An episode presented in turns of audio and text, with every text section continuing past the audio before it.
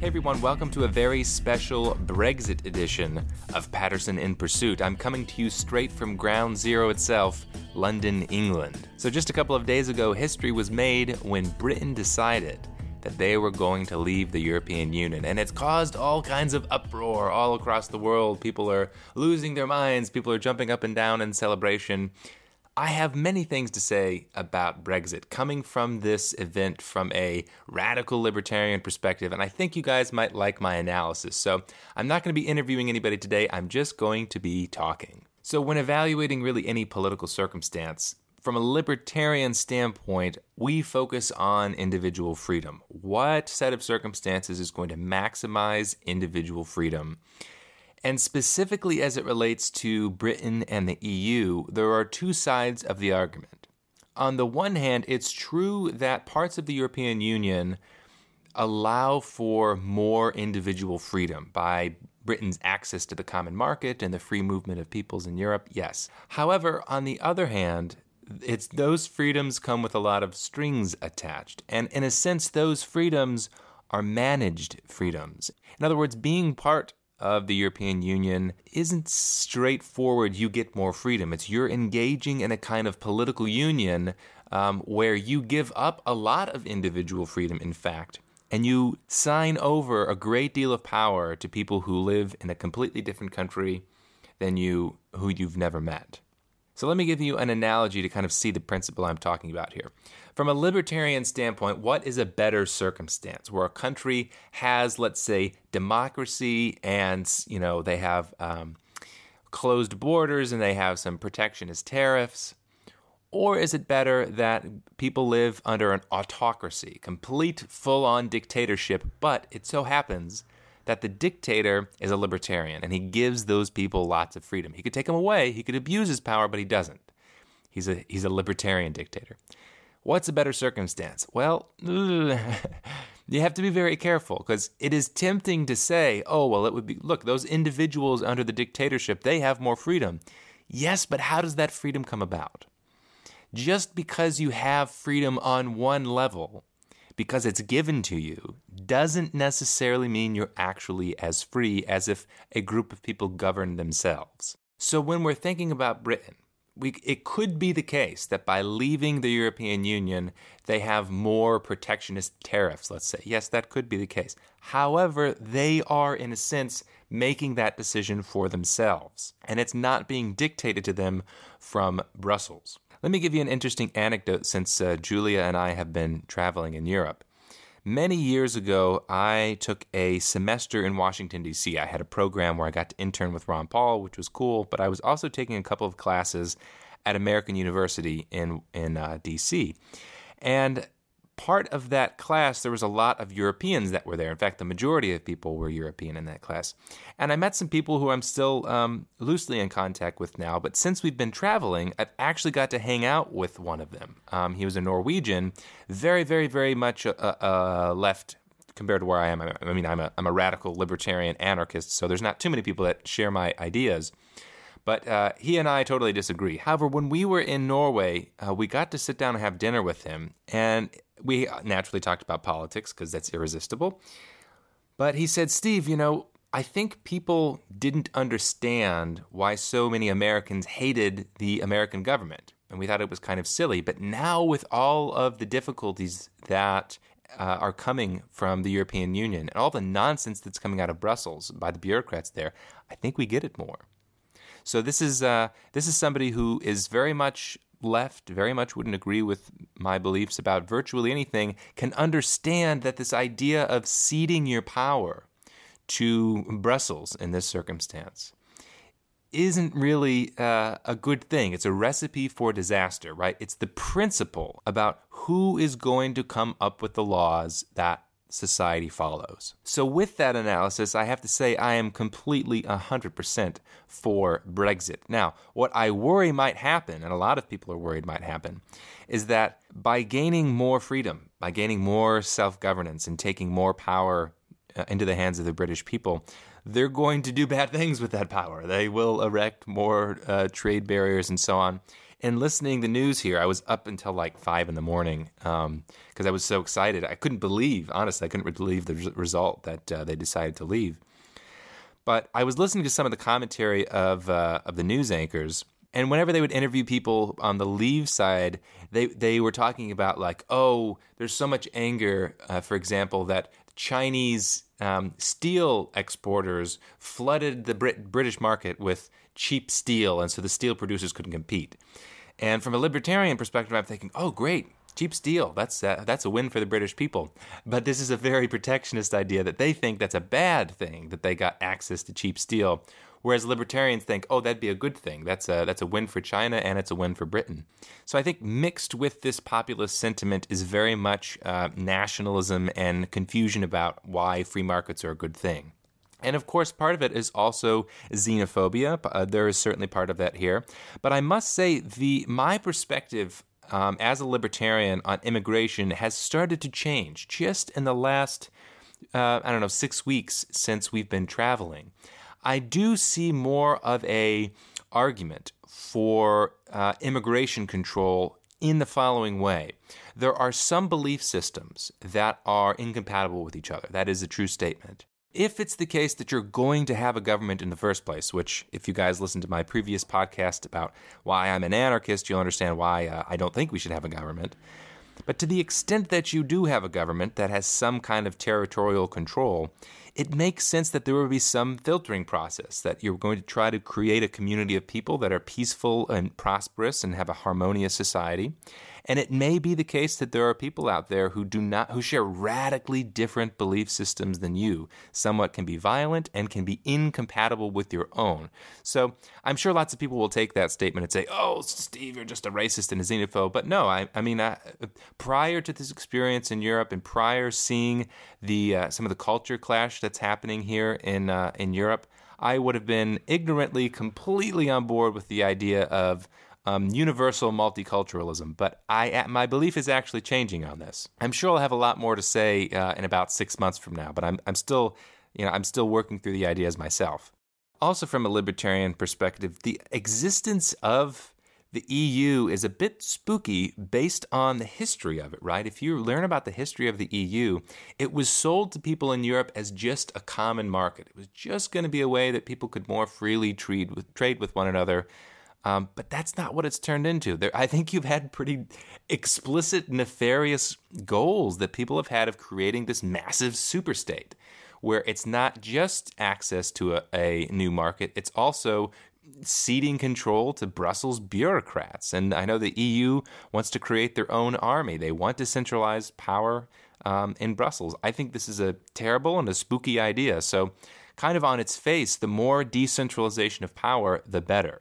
All right, so I also want to to talk about something that I've seen at people's reaction to Brexit. Just absolutely blows my mind how much people the snobbishness of the a lot of the people in the Remain world just absolutely drives me crazy. These people that think all the Brexiteers are knuckle dragging backwoods morons who just hate people of a different color and uh, they have no idea what's good for them. And oh man, the sky is falling because they got their way. Look, people, especially on the left, historically speaking, say that, oh, they are the common, they love the common man, right? They're the poor person's best friend. Well, this is a circumstance where you have, you know, non upper class people who largely got together, you know, middle class, lower class people, and they've made this political decision in the most democratic way possible, like a referendum and the leftists are losing their mind. They're, oh my gosh, these these boobuses can't take care of themselves. I find it so nauseatingly hypocritical. There is this idea, really, in all sincerity, that people on the left have that that views like poor people or lower class people as they can't take care of themselves, and therefore the liberal elites need to take care of them for their own good. It's like taking away the sharp knives from the little kids so they don't hurt themselves. Which of course is the exact opposite of their explicit political philosophy, which is democracy, democracy, democracy. I've written a bunch about democracy, and I've, I've done some already done some podcasts and voiceovers about democracy. I'm not a fan of democracy, and this is a good, actually, a great example of it. I don't want democracy so that the elites can rule the common folk. I don't want democracy so the common folks can rule the elites. I libertarians really have the only satisfactory position here. We can look at both sides of these the elites versus the common folk and say, look, neither of you should govern one another. the sensible solution is some kind of a secession. Both sides despise each other. Why would we want to throw the common folk and the elites, lump them together under one political system? It just doesn't make sense. And I speak from personal experience growing up in upstate New York. So, for those of you that don't know, like if you travel around, even in the United States, but certainly around the world, and you say you're from New York, everybody assumes you're from New York City. Well, I'm here to say that New York City and upstate New York, the rest of New York, are two completely, completely, completely different places. I mean, like the difference between Wichita, Kansas, and like Mexico City, like just completely different. Totally different belief systems, totally different desires, totally different goals and worldviews of the two camps. And it's outrageous to think the that the the sensible political solution is to have one government that rules both groups of people. Like New York City folk hate upstate New Yorkers. Upstate New Yorkers hate New York City folk, right? So why in the world would we think the, the, the sensible thing is to lump them together and have one rule the other? It seems like our default perspective should be something like self government or self rule, where two radically different groups of people who have different ideas about how the world works, they want different political structures, should be able to get together and form the government of their choice. But instead, there's this weird romantic idea of, oh, we have to keep the union together. The sky will fall if we have too much self government. That seems silly. Just let different communities of people rule themselves. And this is where I think a lot of libertarians get in trouble because they look at some of the very, very, very, very, very few actions that the federal government does to in- improve people's freedom in the world, and they say, oh, therefore we need like a central government to enforce freedom. I don't think that's a healthy conception of freedom. I don't think managed freedom is actual freedom. I don't think coercive freedom is actual freedom. And I view it in a similar way to the relationship between the Middle East and the US. Right, you have a lot of well-intentioned, especially left uh, people, and some people on the right who think that for the the sake of the the poor backwards people in the Middle East, we freedom fighters in the West need to go over and liberate the people in the Middle East. We need to give them democracy and give them Western values, and they'll see that that's good for them. And what happens is when those theoretical, nice sounding ideas meet up with the real world, it gets ugly because, frankly, people in the Middle East don't have the same values of the people in the United States. And I think a lot of liberals and conservatives don't understand this. They really think that, gosh, we're doing them a favor when we can liberate them from their backward, backwards worldview. The same is true domestically. I don't think the idea, for example, of uh, gay marriage being legal at the federal level, enforced by the federal government in all 50 states, I don't think that's actually the way towards freedom. I think this should be something like a state issue. I mean, the ideal libertarian solution, an anarchist solution, is crystal clear, right? The, the problem with the controversy, the entire controversy surrounding marriage has to do with government getting involved in marriage in the first place. So if governments weren't involved in marriage, it wouldn't be an issue. But to the extent that they are involved in marriage, it should be a state issue. It should be a community issue, how they deal with the specifics of who can and cannot get married. This idea that we have the enlightened elites in Washington, D.C., that are going to save the, the, the, poor bumpkins in Kansas from themselves, I, I just don't think that's true freedom. It's got to be freedom by choice, freedom by voluntary agreement, and not freedom by force. All right, so one other funny part on this topic.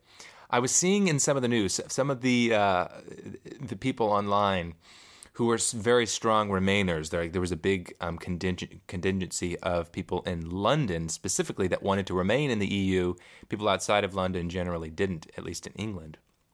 And so the react, there's a lot of rea- people reacting, saying, "Oh, what we what London needs to do is secede from England so that they can join the EU."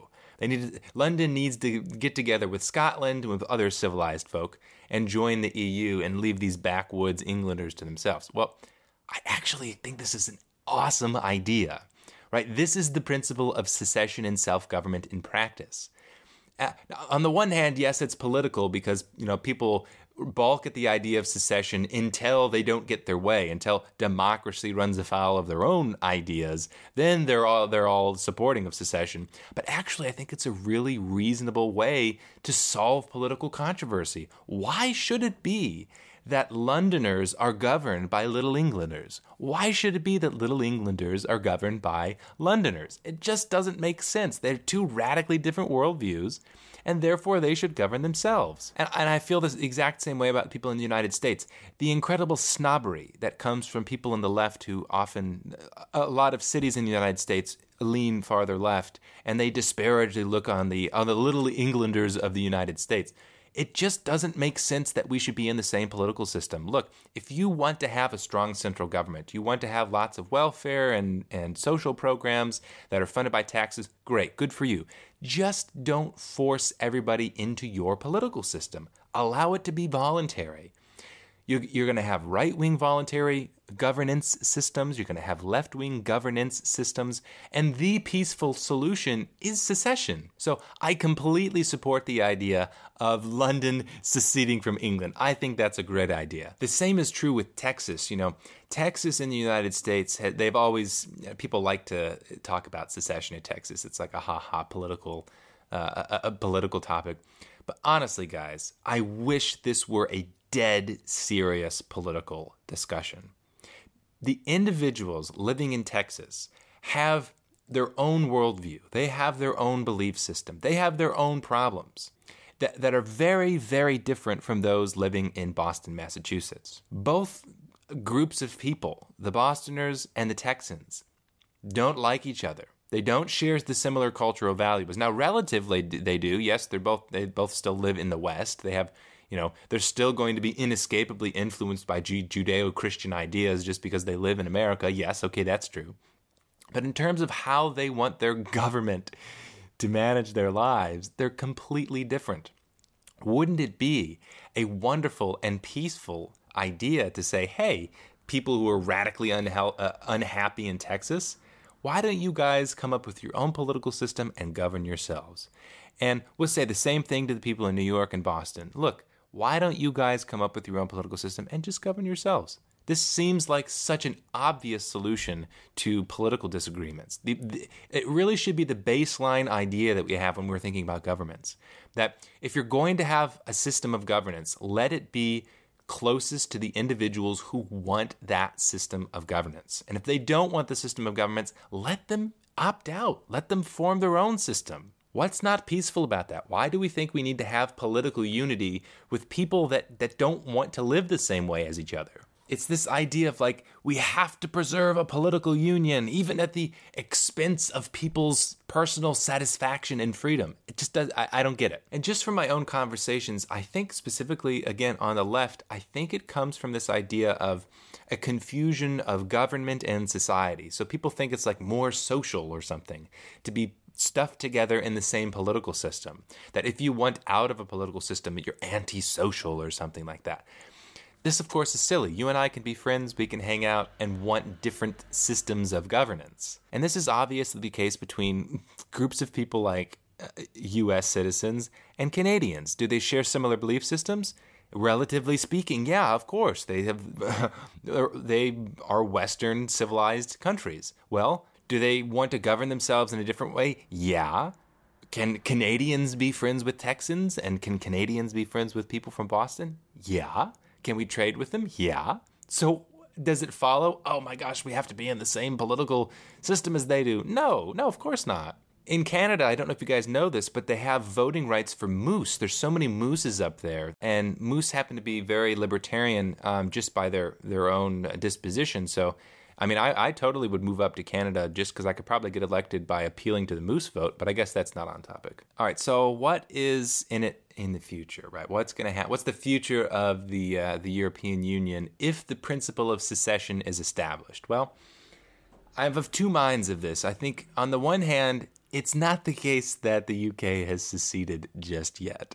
There are a lot of political strings that can be pulled um, before that actually takes place. I don't know if you guys are aware of this, but there's something called, I think it's Article 50 that is the formal way to withdraw from the European Union. And though this referendum has taken place, Article 50 has not been enacted. So it may be several months before Article 50 gets enacted, which, if you know anything about politics, means that several months for a lot of mischief to take place. So I wouldn't be surprised at all if uh, Britain doesn't actually end up leaving the European Union just because of the way politics operates and they have some kind of excuse or some kind of renegotiated contract whereby Britain stays in the EU. However, if it's the case that you establish the legitimate principle of secession in the European Union and Brexit happens, uh, then I think it's just a matter of time before uh, you start seeing other dominoes fall. The reason that other countries are going to leave the European Union is for economic reasons. I mean, anybody who understands economics and understands the play that's happening in Europe